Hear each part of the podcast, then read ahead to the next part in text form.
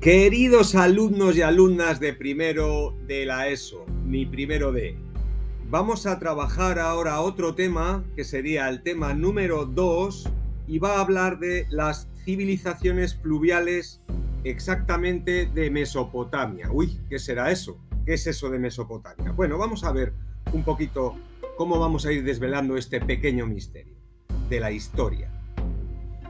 La escritura nació en Mesopotamia hace 5.000 años. Entonces, solo unas pocas personas sabían leer y escribir.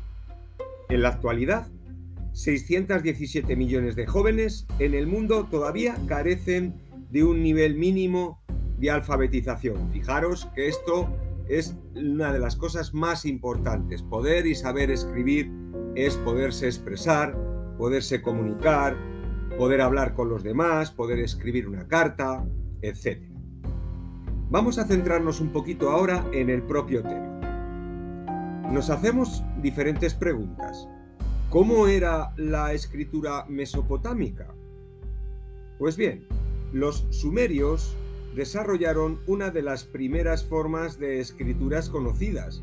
En un principio realizaban imágenes muy sencillas, llamadas pictogramas, que lo hacían sobre tablillas de barro.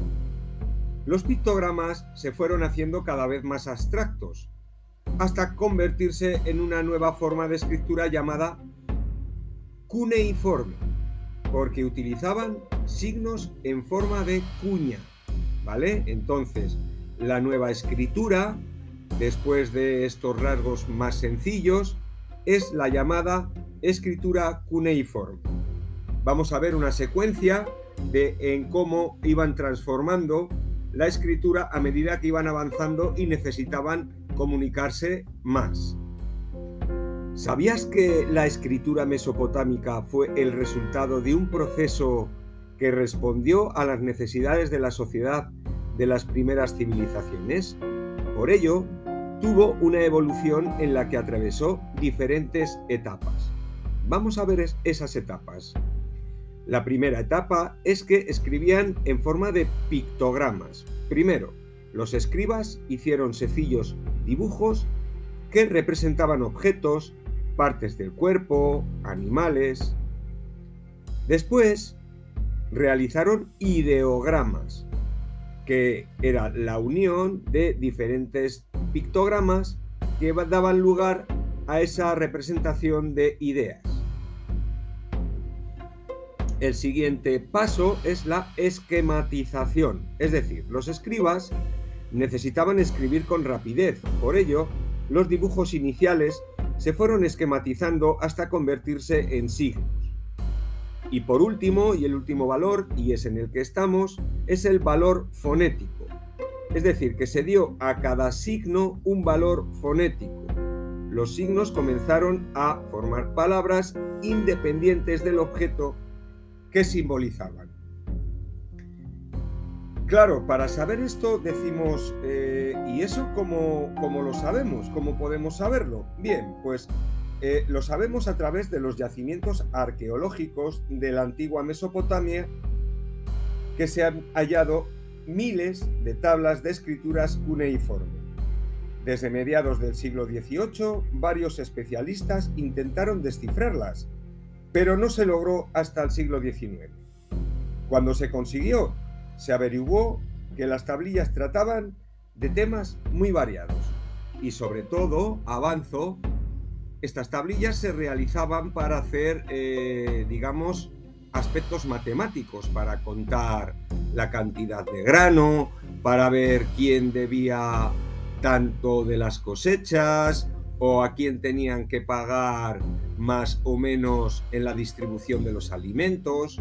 Esta era una cuestión muy importante y que da el salto de alguna manera a poder establecer esa forma de comunicación que es la escritura, como hemos dicho previamente, en pictogramas y después la llamada escritura cuneiforme. Vuelvo a repetir, escritura cuneiforme porque tenía forma de cuña.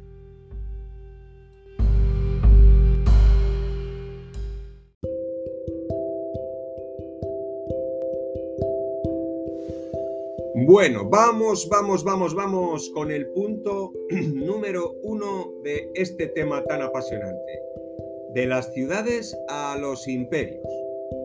La aparición de la escritura. La escritura apareció hace más de 5.000 años en Mesopotamia. Es un hecho tan trascendente en la evolución de la humanidad que es a partir de entonces cuando los historiadores y las historiadores sitúan el comienzo de la historia. Es decir, ¿cuándo comienza la historia? A partir del nacimiento de la escritura, chicos y chicas. Mientras las personas vivieron en pequeñas aldeas, era fácil recordar los datos importantes, pero cuando las aldeas crecieron, fue necesario crear un sistema de control para registrar datos, por ejemplo, los impuestos o los intercambios comerciales. Vamos a ver de las ciudades a la aparición de los imperios. Durante la Edad de los Metales aparecieron las primeras ciudades gobernadas por un rey. Con el paso del tiempo, estos reyes fueron ampliando sus territorios mediante pactos con otras ciudades y pueblos o a través de la guerra. Así, algunos reyes adquirieron mucho poder y lograron formar grandes imperios. Las primeras grandes civilizaciones se desarrollaron en Mesopotamia, Egipto, India y China, hace unos 5.000 años. Se denominan civilizaciones fluviales porque surgieron junto a grandes ríos. Eso es fluvial, que estás al lado de un río. En este caso eran grandes ríos como era el Tigris y el Éufrates en Mesopotamia, el Nilo en Egipto, el Indo en la India y el Ho y el Yangtze en China. ¿Cómo era la escritura cuneiforme?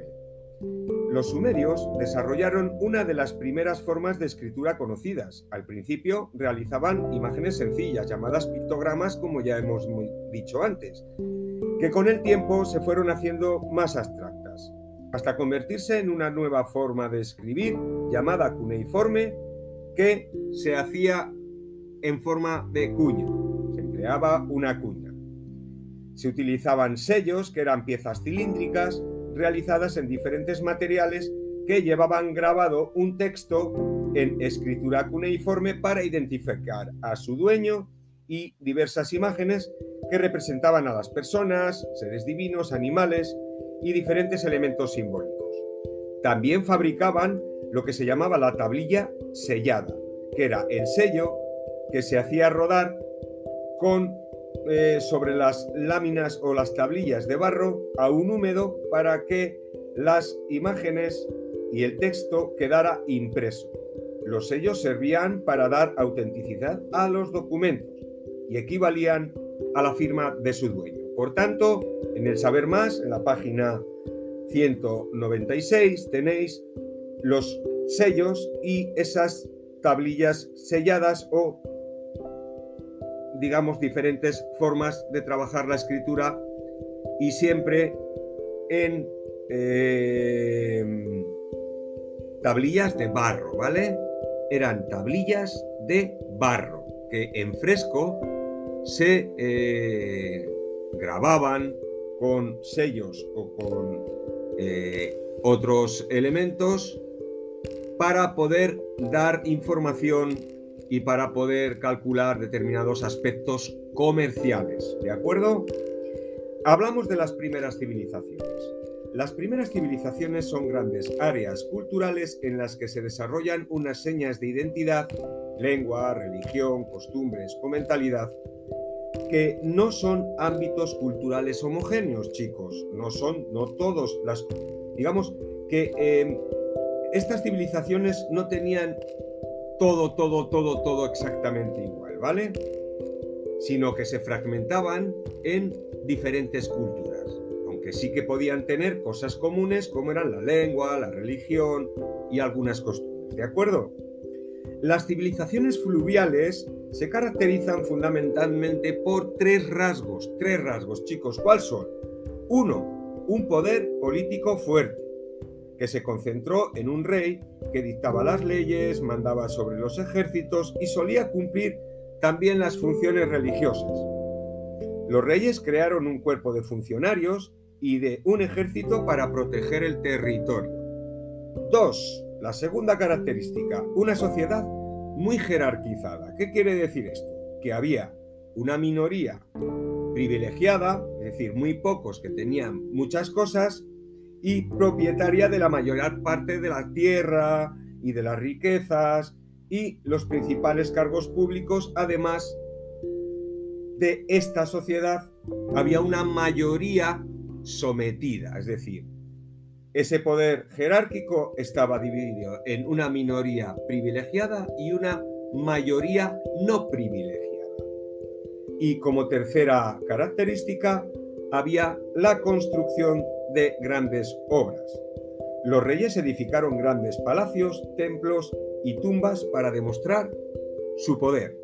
Podemos ver cómo eran las civilizaciones fluviales en la página 197 en el mapa donde vemos que efectivamente se desarrollan a través de esos grandes ríos, como hemos dicho que eran el Tigris y el Éufrates, el Nilo, el río Indo y el Yangtze, Guangzhou en China.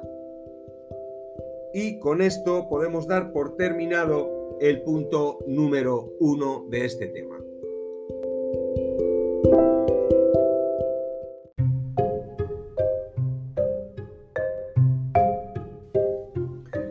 Bueno, continuamos. Habiendo visto el punto número uno y la introducción, vamos con el punto número dos de este tema, que es dónde y cuándo se desarrolló la civilización mesopotámica.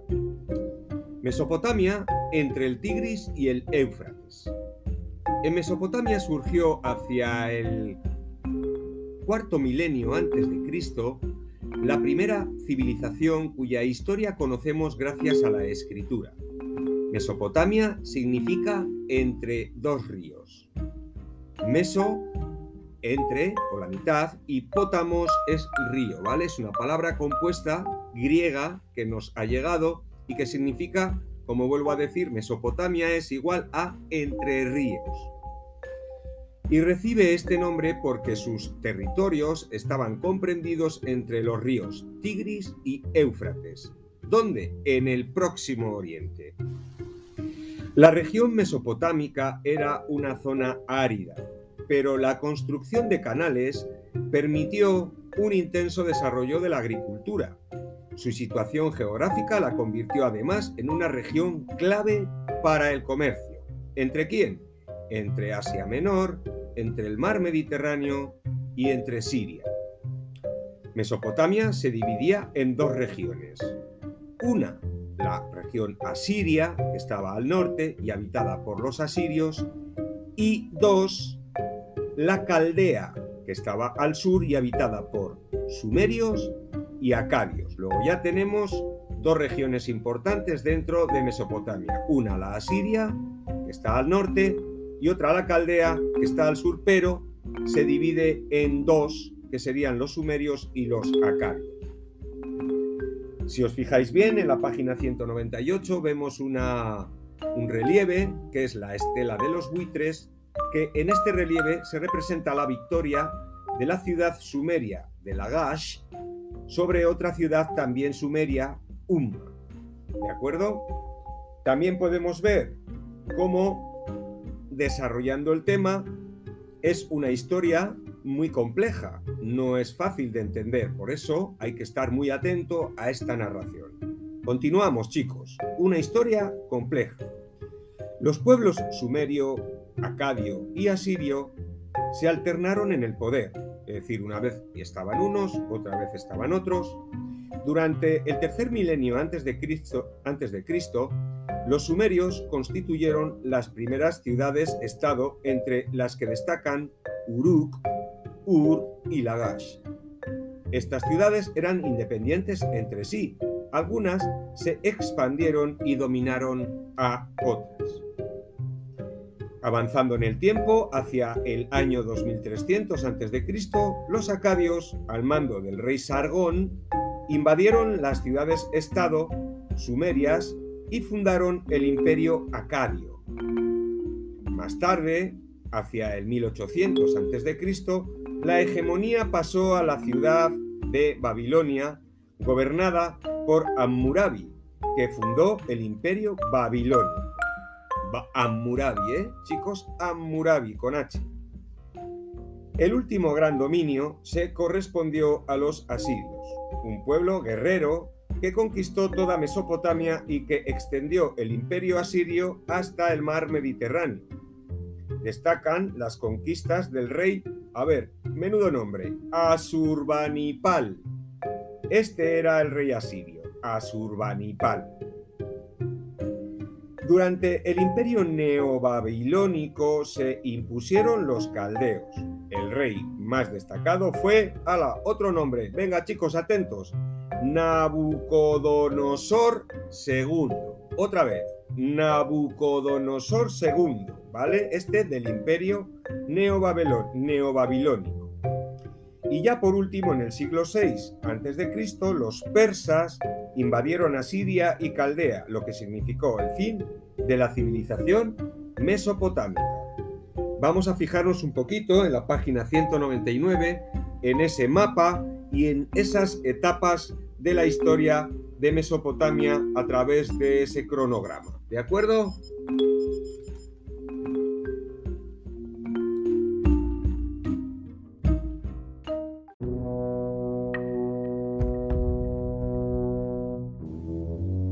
Avanzando, avanzando en el tema. Venga, vamos con el punto número 3. La sociedad mesopotámica. Página 200 del libro, ¿vale? 200 del libro de texto. Adelante. Vamos a ver cómo eran los grupos privilegiados. La sociedad mesopotámica se dividía en dos grupos, los privilegiados y el resto de la población. Los grupos privilegiados tenían todos los derechos y poseían la mayor parte de las riquezas. En la cúspide estaba el rey, que cumplía también la función de sumo sacerdote. Luego estaba la aristocracia, que estaba formada por la familia real y por la nobleza. Disponían de gran parte de las tierras y ocupaban los cargos más altos. Después estaban los sacerdotes, que vivían en los templos y se encargaban de los rituales religiosos. Poseían tierras y talleres artesanales y colaboraban en el gobierno. Por último estaban los escribas, que eran funcionarios. Sabían leer, escribir y contar controlaban la cantidad de los productos y anotaban en los archivos reales la cantidad producida por cada persona trabajadora. Tenían mucho poder porque la mayoría de la población era analfabeta. Muy bien. Esto hasta aquí serían el grupo de privilegiados, ¿vale? Rey, aristocracia, sacerdotes y escribas. Vamos a ver el resto de la población. La población que no pertenecía al grupo de los privilegiados podían ser o bien personas libres que sí tenían derechos o personas esclavas que carecían de ellos y eran propiedad de otras personas. Toda la población mesopotámica, tanto libre como esclava, trabajaba para el palacio del rey o para los templos.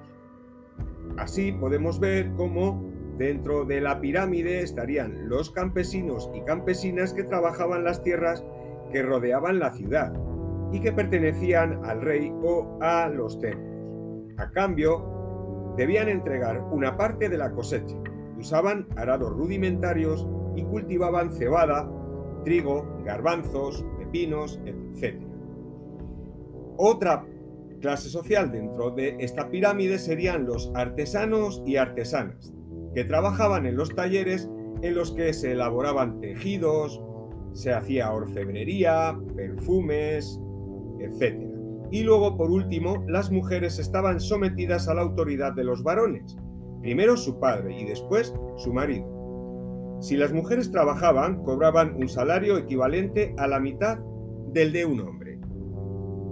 En la página 200, como hemos dicho, podemos ver en el saber hacer, esa interpreta la pirámide social mesopotámica y como podéis ver, en forma de pirámide donde la base más gruesa y más grande está en las personas esclavas y siguiendo de forma hacia arriba campesinos y artesanos, luego funcionarios, luego sacerdotes y luego rey y aristocracia que era la cúspide de esa pirámide. Por otro lado, en el saber más de la página 201 vemos lo que era un estandarte, el estandarte de Ur, que fue hallado en una tumba real de la ciudad sumeria de Ur. Está hecho de, madera cubierta de fragmentos de conchas, caliza roja y lapislázuli. Vuelvo a repetir, estaba hecho de madera y cubierta de fragmentos de conchas, de caliza roja y de lapislázuli. Su forma se parece al de una caja que va estrechándose hacia la parte superior. Se desconoce cuál era su utilidad, pero proporciona importante información sobre la vida en Mesopotamia. Podemos ver cómo se distribuye en tres bandas, ¿vale? La banda superior y luego la banda central e inferior donde se relatan en la superior donde está el rey, a tamaño mayor, y en la inferior y en la central donde están población que entrega tributos o productos agrícolas, etc.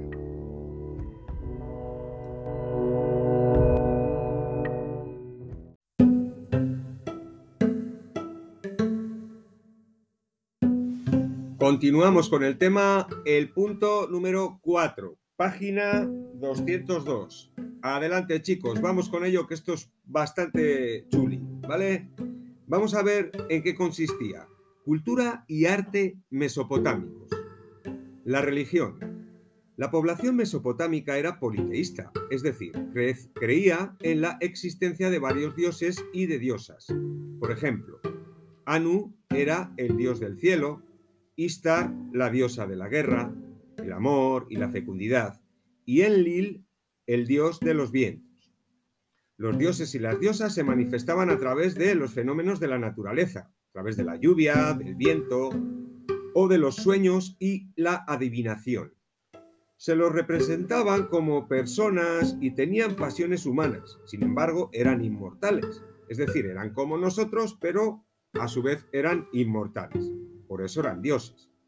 También creían en la existencia de monstruos y de demonios, que mezclaban formas animales y humanas. ¿Cómo era la arquitectura?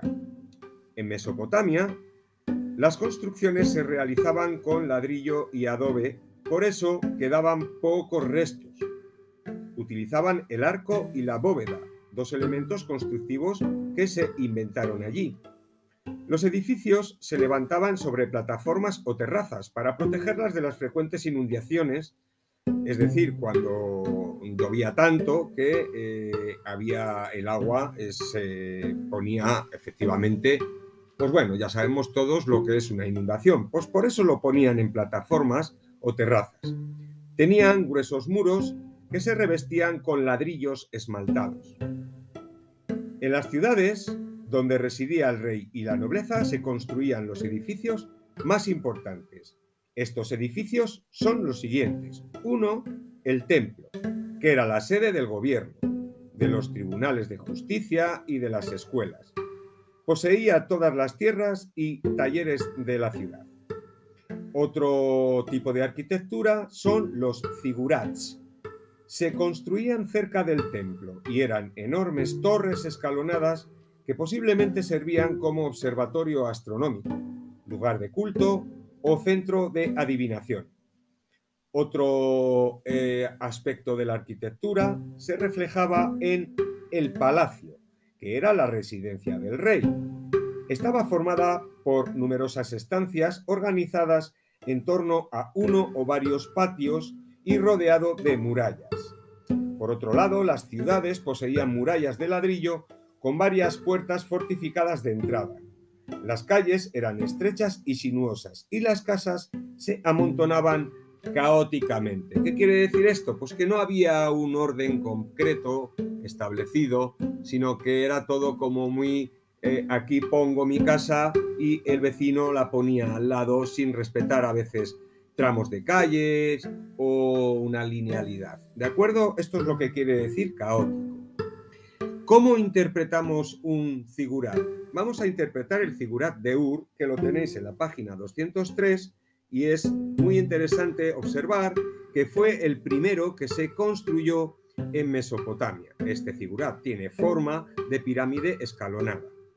Estaba dedicado a Nana, dios de la luna y protector de la ciudad. Ur fue una de las ciudades mesopotámicas más importantes y en ella vivían alrededor de, fijaros, ¿eh, chicos y chicas, 25.000 personas, que no es poco, ¿eh?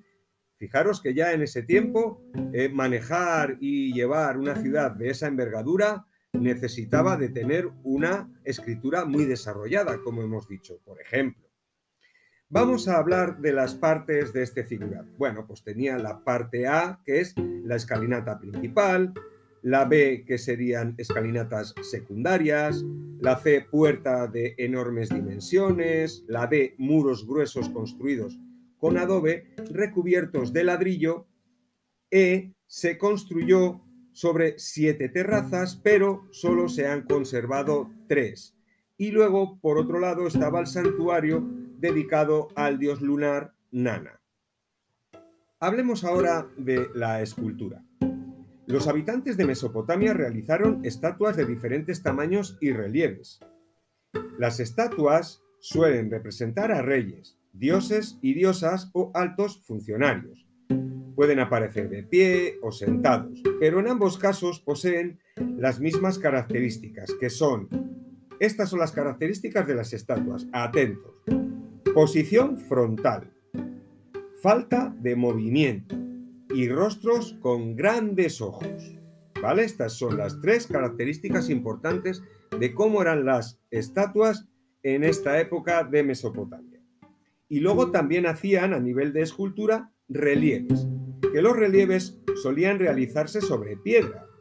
En ellos aparecen escenas que narran acontecimientos importantes de la vida política o religiosa de Mesopotamia. ¿Vale? Podemos encontrar la estela de Narram-Sin, que era algo así que conmemoraba una victoria de la ciudad de acá, ¿vale? Se representa los, los discos solares que representan a los dioses, la montaña que simboliza la unión entre los seres humanos y los dioses, y luego se veía al rey en la posición más alta, donde llevaba un casco con cuernos, dándole esa simbología de divinidad.